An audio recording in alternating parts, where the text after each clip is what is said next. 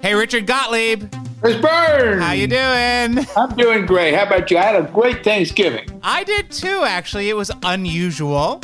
Uh, but yeah. it but it was definitely it was definitely great. It was nice to be with all the family with Zoom. You got all of the fun and none of the agita, so it, it actually worked out pretty well. So uh, this is the Playground Podcast. I'm Chris Byrne with Richard Gottlieb, and we are brought to you by Global Toy Experts, The Toy Guy, and Chizcom. And today we are very excited because I have been chasing this guy to get him on the show for a while. He is an old friend, or a friend of long duration, I should say. Uh, Jeff Walker, who I've known since his childhood at Mattel, and he is now the C E O of KidKraft and doing some amazing things. We're going to get into that, and I think a lot of stuff that people in the industry can learn about how do you take a brand and really rocket it forward into uh, the current market. So, Jeff, thank you so much for being with us.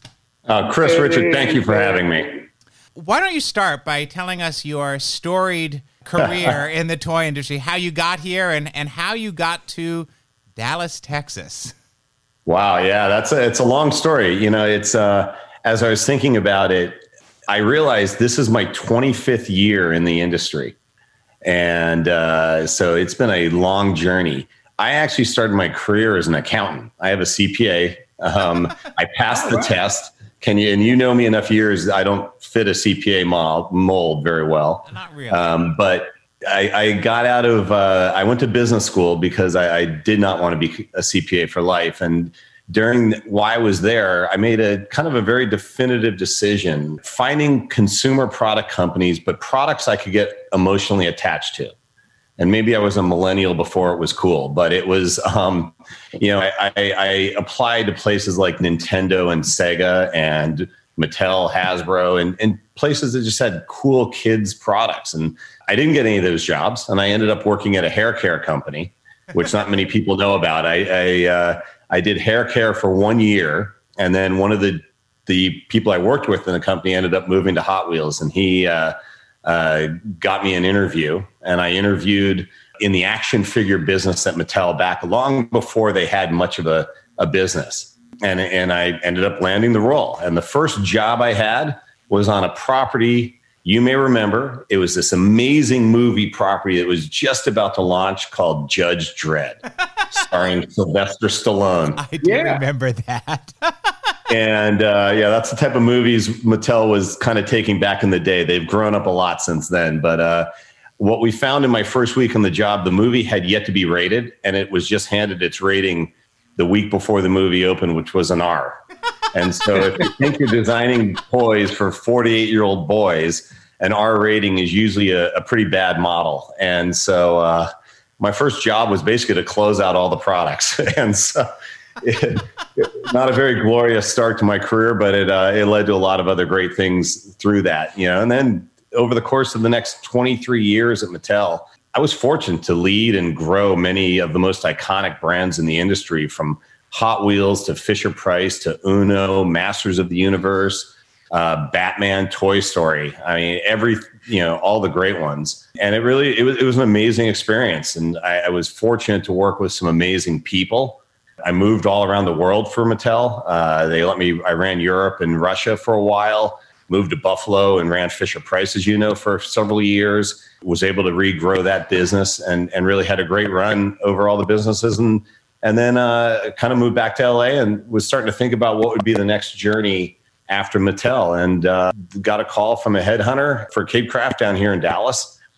And it seemed like the right kind of opportunity. They were looking for a Uh, an executive that knew product innovation, branding, and commercial strategy. And those are the three things I kind of spent most of my career doing. I think you got a fabulous line.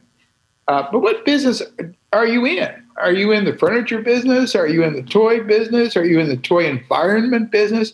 How do you kind of see what what business you're in? Yeah, we. I mean, we're we're a toy company. We're imaginative play, and we really focus on kids. We have three distinct divisions. We have our toy division, we have an outdoor division, and then we have a small furniture that's kind of legacy. Um, it's actually how the company started, was furniture. And they morphed into dollhouses and kitchens based on the, the materials. Uh, and then we bought an outdoor company uh, about three years ago. And Jeff, you are one of the very best product people I have ever met in the business. And I think it goes back to your sense of passion for it and your passion for kids and play and imagination. You inherited something in KidKraft, which was very solid, literally and figuratively, but, but you've had to evolve it. Talk a little bit about the, some of the changes you've made, because the KidKraft product I look at from several years ago has truly evolved in the, pa- in the past couple of years. What has your strategy been as you've brought it forward? The KidKraft line of products is traditional, and we do a phenomenal job of filling that, that kind of gap in the marketplace. But really what I wanted to do was extend the brand and the segments both by ages and by play patterns. And so we wanted to bring new looks and new tones, new age targets, you know, adding in more innovative play to our kitchens, adding technology to the kitchens. We also know that there are colors, and colors matter. And, you know, parents want things that fit the home decor nowadays. They don't want pink and purple on everything. That fits one type of consumer, but there are other consumers out there that want other looks that fit more of their home. And so we've really started to broaden the range outside of just the traditional towards more fun and adding play to everything we do. You create, I believe, many of your products are, are play environments. And I don't feel our industry has paid as much attention to the importance of play environments. How do you see that? Could we be doing more as an industry to, to really uh, push that? Well, I think what you see in research is kids play with with all different types of brands together.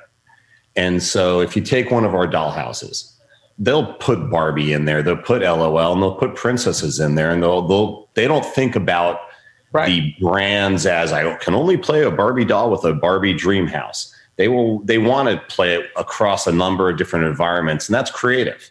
That allows their minds to go and take their dolls on the different journeys and different spaces.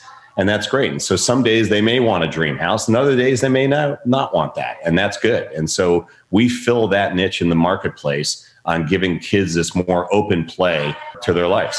And twenty twenty, let's talk a little bit about twenty twenty. It's It's been an unusual year for the toy industry, but it's also been a good year for you. Talk about some of the forces that have really propelled your business in this year.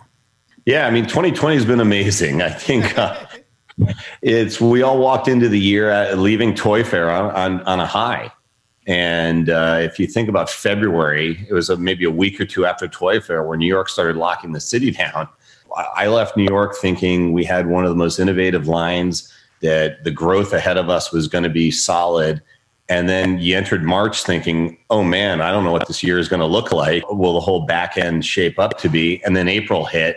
And our business skyrocketed as as the, all the lockdowns happened across the U S. You know, with the three groups we have in the outdoor play, uh, we the as people were canceling summer camps and the daycare and things like that, but they wanted to get their kids off of screens. We saw the outdoor side of our business just it, it skyrocket because they wanted that active play. They wanted kids to get up and move around and, and get off of the screen for a bit, because screens for play and screens for school can get a lot. And, and so we were one of the big winners over the summer. Um, and we've been chasing all year to bring more in. It's been, uh, it's been amazing to be a part of. On the other side, the, again, the innovation and the open-ended play that comes from the role play, uh, the things like the kitchens and the dollhouses and the train tables, that's what parents want right now. They want these great open-ended play that really gives their kids freedom and imagination. The quality that comes from the KidKraft uh, that really has helped accelerate the business. We it's been incredible all the way through yesterday, Cyber Monday. The numbers haven't slowed down a bit, and uh, uh, we're having the best year in the company's history by far. This this last quarter, Q four, we're blown by any expectations in our numbers, and it's been a, it's been fun. Is that coming from new retailers, or is it an expansion of existing business? You know, part of one of the reasons I chose KidKraft, we do seventy percent of our volume online. So in some ways, I got lucky. When the whole world shifted online and people have talked about the acceleration to online buying, my whole company's been built around online selling. So we have been one of the absolute big winners as the consumer has shifted there, because that's one of our core competencies as a company. And it's been fun because, you know, as everyone else is trying to catch up to that side, um, we're already there. And in a, in a kind of a strange part, when I took the job, my team struggles a little bit with how do you display a product in store, because it's not something we've done a whole lot of. Sure. And uh, and so we've had to kind of build some of that muscle up over the past year. We have a great drop ship business, which is where we list on their websites. They never pick up the inventory, and it goes right out of our warehouse to the consumer. And uh, we are phenomenal at our managing of that. And that allows us to get into accounts and kind of prove ourselves using the model. And it's really helped to grow the business. That's really serendipitous as well, as we hear more and more toy companies are going to direct to consumer, that you've already got that. You've already got the grooves for that. And we've seen our direct to consumer. Kid Kraft dot com is one of our big investments that we've made over the past year. The business is up over two hundred percent year to date, and we're continuing to scale it as fast as we can. Now, your, your retails are, are, a lot of them are triple digit retails. Can you describe your consumer to us? Is, is, are they an older family? Are they uh, affluent? Uh, or are they just people who is, you know, aspire? I think it's it's we have a couple different demos, but it's a little bit of all of the above. I, um, you know, they are definitely middle to upper class from a consumer perspective, because yeah, as you said, they are over a hundred dollars almost everything, and many of our swing sets range from a thousand up. Um, but we do offer some lower end th- items. Uh, one of our best-selling swing sets is two hundred ninety-nine dollars at Walmart. And to me, it's it's it's the ultimate in entry-level swing sets. Now, that's an entry-level at three hundred bucks, but you know, the, when you want all the bells and whistles, you go for the one thousand dollars, fifteen hundred dollars one. Uh, and there's a different consumer stratification on every segment like that. And we try to make sure we map out to to each consumer across the platforms. I just want to put that in context, because back in the day when I was still at C B S, we were creating creative playthings, wood gyms. And those gyms were big backyard wood gyms. And back in the eighties, those were four hundred dollars. So you're still delivering a lot of value. Uh, I love when you old guys say back in the eighties, this is what I did. Right, exa- exactly. I want to switch gears and ask you about management style, because it's not just me who's a fan of yours. You have tons of fans in the industry, and you're known for building teams. Talk a little bit about, you you seriously are. How do you approach that process? Because I think it's really important. Yeah, I'm, I'm one, I'm humbled. I, I've been fortunate to work around some of the greats in the industry. And I, I was, as you think about who I learned from, you know, The, probably the two biggest leaders I worked for that taught me the most were Tim Kilpin, who I know everyone knows, um, one of the all-time great leaders in the industry and one of the best bosses I ever had, and Bob Hurt, who's a C E O of Mattel for like thirteen years. But they both taught me a lot about leading, um, and they both let me be me. And that was something Bob really taught me was, uh, you know, I, I love to walk around and engage people and talk to them versus lead from afar. And so even at KidKraft, I, I, you know, part of I'm struggling is leading over Zoom is a super different world. Um, but I've been fortunate to have people, you know, you think about Jeremy Padawer, he was on my team at one point, and, you know, Mike Rinsler I worked with, and, you know, the, you go down through the Spin Master people that have worked with me or around me. It's been incredible to, to, uh, work with just great talent. I, I tend to drive people hard, but I, and very encouraging and very engaging, and setting setting goals, but letting people breathe. I think part of when I, I even when I talk about innovation, it's not always about me. It's what I like. It's about the consumer and the passion of the team to go make something happen. And so I've been I've been I've been fortunate. A lot of you know great people that have worked on my teams over the years. In the beginning of our conversation, you said that you wanted to work in with products that you could be passionate about and cared about. So now you're working with a product that's green. It's a quality product. Is that part of what brought you to KidKraft? It starts for me, like, and a lot of the people, if you take it back to the last question, I always hired people with, with passion. I like people with pop culture knowledge base. So we'll, we'll, we'll, I'm going to bridge the gap here. But, you know, I I always looked at, like, I'm a comic book collector. You get in my deep, dark secrets, and I'll talk about that off to the side. But you know, I own thirty thousand comic books. Yeah, uh, thirty, yeah, yeah. I'm a total, I'm a total comic nerd. They're all stored away, boxed and bagged and boarded, and I don't don't get me going, but. It's, uh, um, but I, you know, when I interviewed people and people like Padawer, um, you know, part of my interview questions were, what are you passionate about? And I'd always want to see, cause you know, part of selling toys is showing that passion. And when you're in the pitch meetings or you're at toy fair, you're always pitching. So I was interviewing somebody and it really came to about, how do you drive passion in the interviews? And I always find out what they know about pop culture. And some people are movie buffs or anime buffs. And I like to hire people that bring that to the table because that's kind of where we live. And uh, I interviewed this one gentleman one time and he proceeded to tell me how he met Michael Jordan. And it was the most boring story on the planet. And I was sitting there going like, I'm going to ask you to sell the most nondescript planet at some point to a buyer. And if you can't get me excited about Michael Jordan, how are you going to be excited about this toy? And so that, it led me to kind of, I always have to have products that I love. Another thing that you said earlier uh, was that when you originally applied for a job, you applied uh, to, I believe, uh, Nintendo, maybe, as a couple of video game companies. And Chris and I have talked about before the fact that people don't tend to see the toy industry as a career choice. Uh, but they certainly do see video gaming as a career choice. Do you have any thoughts on how do we get more uh, young people to come into the toy industry and see it as a career path? I was fortunate that I grew up with my next door neighbor being the head of advanced design for Mattel. If you remember back in the days of Football One and Football Two, the little L E Ds, I mean, they were massive back in those days. And the gentleman, Gene Kilroy, was uh, the family friend. He had a son that was my age, and he would bring home what I now know are called first engineering pilots, F E Ps, of all his stuff. And he knew I, he just handed me stuff. And I got really interested in what he was doing, which I think he thought was cool that this little kid was interested in what he was doing. But I always said, I want to be like Mister Kilroy when I grow older. And my dad, you know, who was a big executive at an oil and gas company, thought that was crazy. Uh-huh. And, and what do they think now? I think he's okay with it now. But I think, you know, part of getting people into the industry is the tying it to the product innovation and the marketing. I think we have a, a great industry that's that really teaches people very differently than the, you know, than the big C P G companies. And I think that both add value. I mean, the classic training you get from C P G is amazing.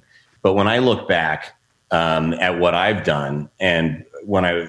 is I think about the number of new product launches, the number of product innovation, the number of commercials I've shot over twenty-five years. There, there is no other industry that that kind of experience and that type of fast, rapid-paced innovation and, and development and fast failure. I mean, if as you know, if you're getting one in three right, you're doing pretty well. Right. Very well. If I was a student coming out of business school or undergrad, that's what I would want. I mean, if you're interested in innovation, you know, the ability to test and fail and learn how to innovate quickly uh, is what these companies bring to the table. Now, I, I understand uh, that you have taken your company in a new direction by bringing uh, technology into one of the most classic forms of play. Yeah, and we're not going to go tons of technology. It's not technology for technology's sake. We saw a presentation from um, a couple old buddies from Amazon, the Alexa team, and they walked us through. And I think we were really doubting the efficacy of it early on. And then as they showed us, it was, how do you enhance the experience you get with a with a KidKraft item, this Alexa Play Kitchen? And it it wasn't just, let's put an Alexa and have it tell you what to do. It's actually, we've gamified it.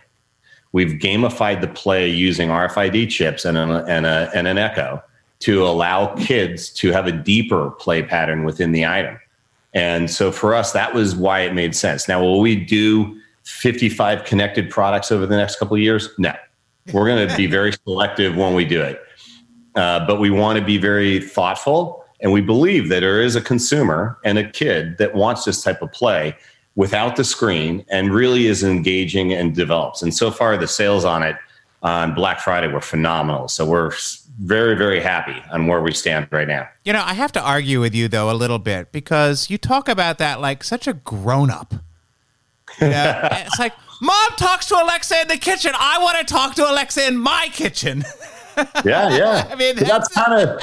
You know, that's how it started, but, you know, it, it was, and, and that's the fun part. And I, I think one of the cool things I loved about KidKraft and the development of it, we know who we are and we know who we aren't. And I, it's rare where you see companies like that. We're not a technology company. So we really embraced the partners that we brought to the table as we started building out the Alexa skills. And we didn't tell them that we knew how to build a skill better than them. We actually embraced their knowledge and la- allowed them to be a partner in it. And I think when we got the Amazon team, the skill company and ours together, we ended up with an amazing product that really, uh, I think, is resonating with consumers. You said earlier that one in three products, if they're successful, then we're successful. And that is an endemic part of the toy industry. You recently had something that, that didn't do quite as well as you anticipated, as I anticipated it would, and, and that's the concept of fast failure. Can you talk a little bit more about that? Yeah, I think what I love about toys, what I love about innovation is that ability to test and learn, fail fast, and, and move on to the next thing. We launched a lot of new innovation uh, this year, and it was new for KidKraft to really push that much through our company without the depth of research I would have had at a Mattel. So a lot of this was us trusting our gut. And that can work out really well with something like Alexa. And it can also miss once in a while. And so we had a segment called Design by Me. And it's uh, how do you bring arts and crafts into dollhouse play? And it's been slow out of the gate. We're still kind of measuring to see how well it does. And I know you and I both thought it was going to be really cool. Yeah. And it's, yeah. you know, incredible on the where arts and crafts is as a category right now because it's booming. And the products just haven't really translated to the consumer. And we're doing a little bit of diving into why. But now we're pivoting and we're going to start, you know, what does next year look like? We'll continue to pressure test and drive it. When you first showed it to me, I thought this is a great idea because D I Y and home design and all of that are such big trends right now. And we know that kids like to do what adults see. But there's also been a lot of arts and crafts coming out this year. So it may be something that just takes time to find its feet. It, it's either find its feet or it might just be arts and crafts tends to be a very fairly low price category. It doesn't play up in the eighty dollars to one hundred dollars range. And consumers may get enough out of it at the lower prices that once you combine it with the uh, higher price point, it just didn't translate to the value that the consumer wants. Tell our listeners what fast failure is. What does it mean? Well, I think fast failure to me is, you know, when you launch items, getting a quick read on what the consumer demand is and then pivoting. Um, you know, too many times people will keep investing in items that are just aren't translating or aren't connecting to the consumer. Uh, when they've done all the research and you've been in this industry for a lot of years and you launch and you have all the research and you have the consumer, and it just doesn't work. And you have two choices at that point. Continue to spend and go crazy and try to force it to work when ninety-nine times out of one hundred it doesn't. Or just admit that you missed and move on. And I always say free your team up to go do the next thing, which is allowing you to free up. Every company, big or small, has constrained resources. So you have to allow your resources to free up and go focus on other future items. So, Jeff, we're going to ask you something that we've been asking all our guests, and tell us a secret. Uh-huh. It's not a lot of asking, but it's ever worked for me because it's long and dark and many. But uh, you know, the uh, um, you know, I, I shared it in my comic books, which a lot of some people know, but I, I kind of hide the because uh, um, I think my dad always told me that wasn't very professional to talk about comic books and things. You know, my big secret is I actually interviewed at Mattel three times before I got accepted in. And it was, um, I, I got rejected twice. And uh, not many people know that because I, you know, why tell that? But it's, uh, I made my way in and they had a, outside of Judge, that fine Judge Dredd movie, they had a property uh, back when Image Comics were super big with uh, Todd McFarlane and Rob Liefeld yeah. and gang. Mattel had signed a license with one of the properties called Cyberforce. And uh, as you remember, Image was some of the top Marvel produced uh, animators, and Cyberforce was one of their properties. So I'm interviewing, and not only Judge Dredd, but the director of the action figure business asked me what I know about comic books. And I've interviewed twice at Mattel, and I have a dad who's a senior executive at a big company, and you don't talk comic books in an interview. That would be something that I would never, ever do. But, you know, after failing twice, I decided to just halfway through drop it and say, yeah, I know a little bit about comic books. I've kind of played a little bit on them, and gave her a detailed overview of Image and Mark Silvestri and Cyberforce. And at one point she goes, you know, way more than you're telling me. And that's where I got the job, basically. And, it, you know, it, it's that that going back to passion. Right. Um, I, I showed passion in an interview for something I deeply cared about.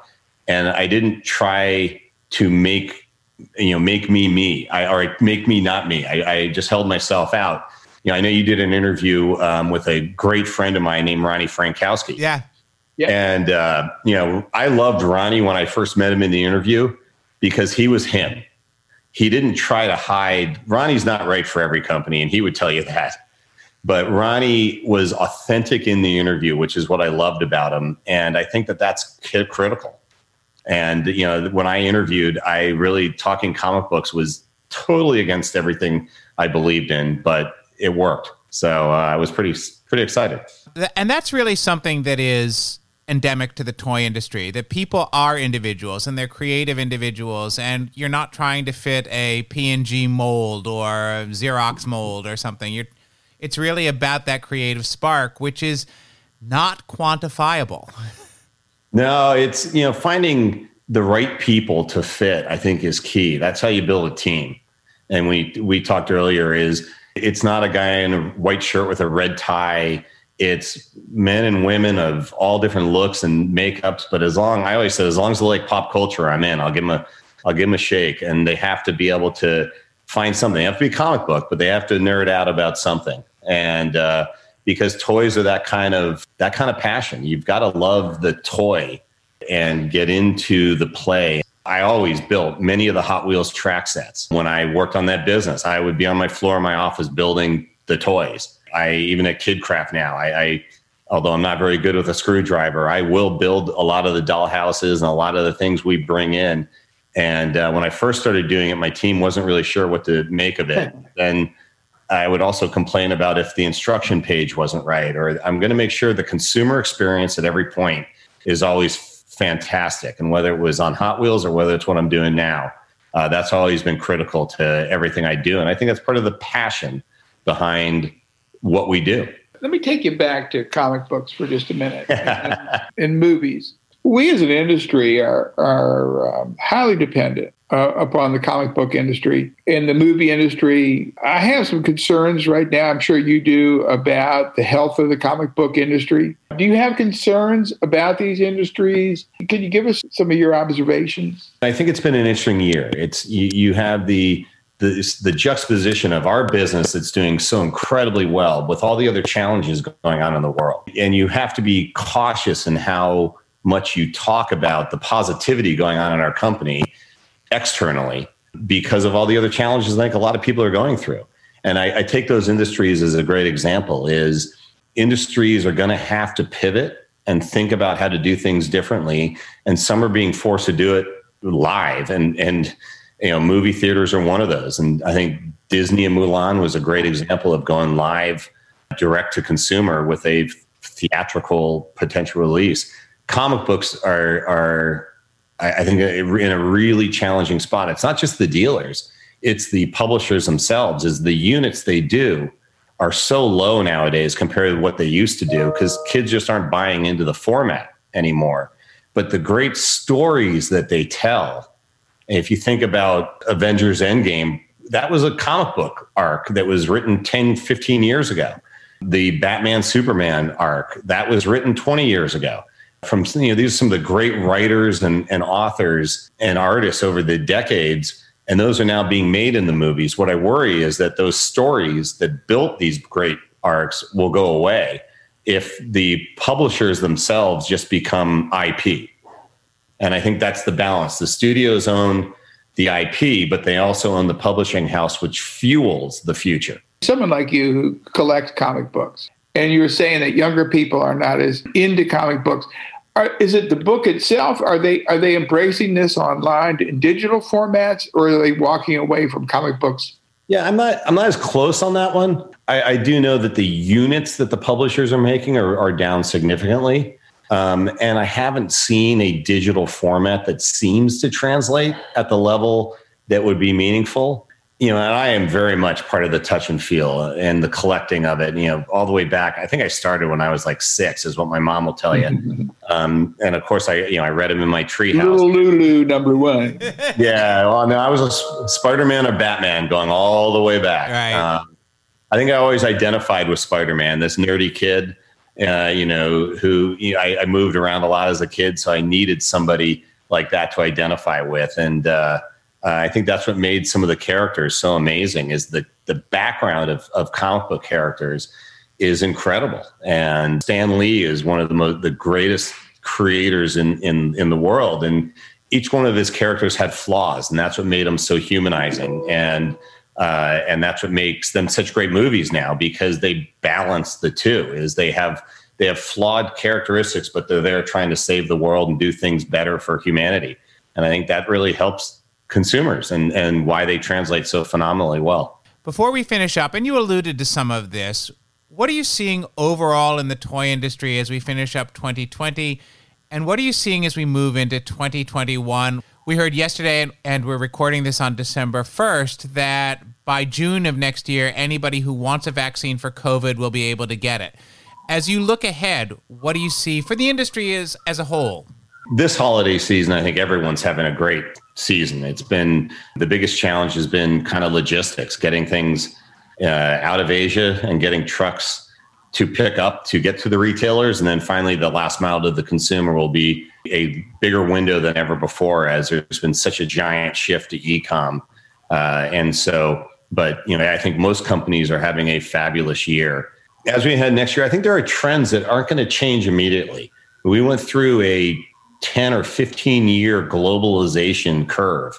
And it was all about getting out there and being global. What you're seeing is a localization happening. And I don't think that light switch goes off in a day. I think that's going to be a, a five plus year trend where people will stay more local. And in doing that, how we're designing and developing for next year is already into play. We talk about our outdoor business. We have absolutely pivoted towards active play. We believe that there is a kid that will be, as they stay local, the backyards will become the new playground. And how do we add to that and give kids and parents multiple experiences you can have in the backyard? And that active play concept is going to permeate our whole line. And so I, I always joke, like if you go to a lot of the big swing sets, they have that plastic telescope that doesn't really do anything. Right. It doesn't even have telescope features. Right. And in active play, that's useless. So cost reduce it and put the play somewhere else. And so we're we're moving that around. We're not taking it out just to take it out. We're adding other types of play throughout our formats. And you know, one item we haven't highlighted anywhere, so you're first to hear, so don't tell anybody. But uh, uh, we have a partnership with Nerf that will be launching this summer of twenty-one, where we would develop battle forts for Nerf consumer to use their blasters with. And they rock. We've been partnering with the Nerf team. They've been amazing. And we haven't shown anybody uh, outside of a couple of retailers. And these things are going to blow out when the summer hits. I kind of think that's not fair because we had to build our own. I know. This, it's awesome. This but is, you heard um, it here first on the Playground Podcast. Yes. Chris and I uh, have talked a lot about concerns with the supply chain. Where are your products made, and have you experienced problems with with the supply chain? Yeah, I mean, our, our product supply chain has been a challenge all the way from Asia, all the way down to the end consumer. And I think that's the biggest challenge or headwind facing the industry this year. Our products are made uh, same place most of the toy industry is made, which is Vietnam and China. Uh, over there, the big challenge is when COVID hit in the spring, uh, the container companies kind of shifted their capacity, and it takes time to scale that back up. And this fall, they they are out of capacity.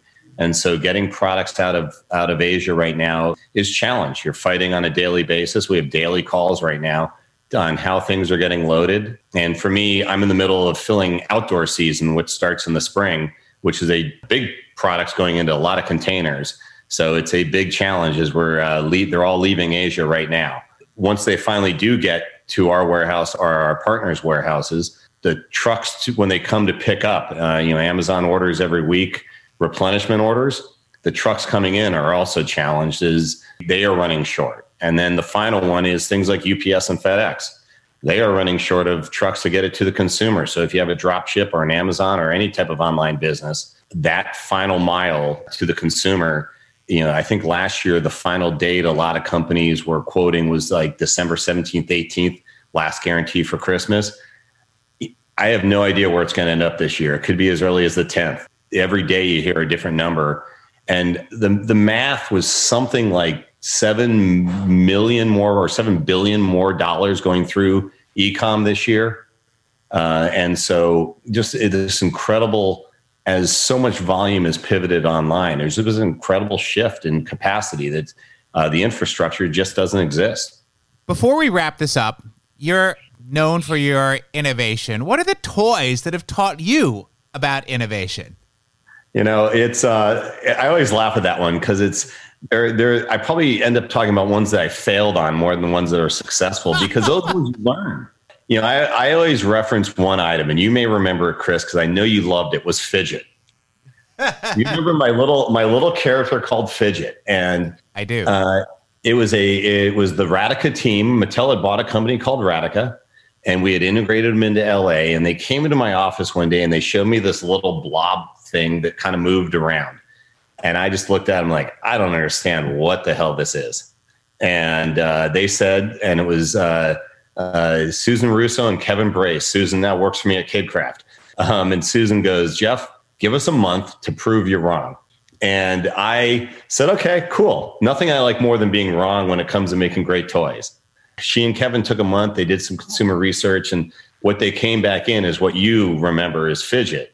And it was a grand slam that year in the market. But it, it taught me, when I talk again about passion, it taught me sometimes let your teams breathe, get the right consumer insights, find out what the consumer wants. If their passion drives it, they're going to make great things happen.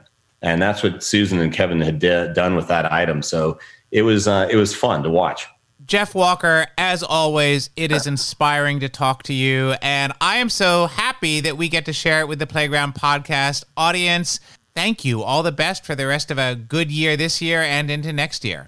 Chris and Richard, thank you guys for having me. And uh, obviously, Chris, go back a long way, and you're one of the all-time great people in this industry, and I love working with you.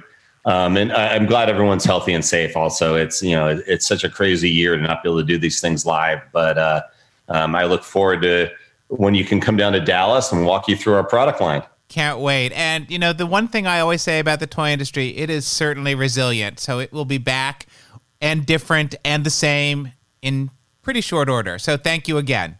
This is the Playground Podcast, and we'll be right back with the end cap. And now we come to the part of the show that we call the end cap, where Richard and I talk about issues that are facing the toy industry. We've been lighthearted for a couple of weeks, but now we're turning our attention to something a little bit more serious, which is how prices are on the rise in China. And Richard, you just did an article on this, which I thought was was very good and really summarized what we're up against. Well, well, Chris, I, I, I've spoken to several people, and I know you're hearing this too, that prices are going up. And I had here's a quote from a, a from a source which said, "We are getting hit from the factories with requests for increases, and we are anticipating them to hit hard after Chinese New Year's as we go into the, uh, to the new administration." And he's talking about the Biden administration. The causes, Chris, and we're going to go through these one of them at a time. One is uh, simply that the U S dollar is not as valuable as it was against the Chinese renminbi, which is their currency. I think that's probably says something to do with the fact that the Chinese economy has surged back more quickly than the U S economy has. Right, and our dollar, basically what that means is our dollar doesn't go as far. So when we read the reporting from the different publicly traded companies, they always talk about the impact of currency exchange on margins and costs. This is something, of course, exchange rates fluctuate up and down, but the American dollar doesn't go as far in China. Another one, Chris, is uh, raw material prices. And this kind of surprised me because it's being by uh, driven by increases in the demand for P V C, P P, P E, A B S plastics. And Chris, I, I guess I don't quite get it because I, I think the cost of oil from which these resins are made is at an all-time low.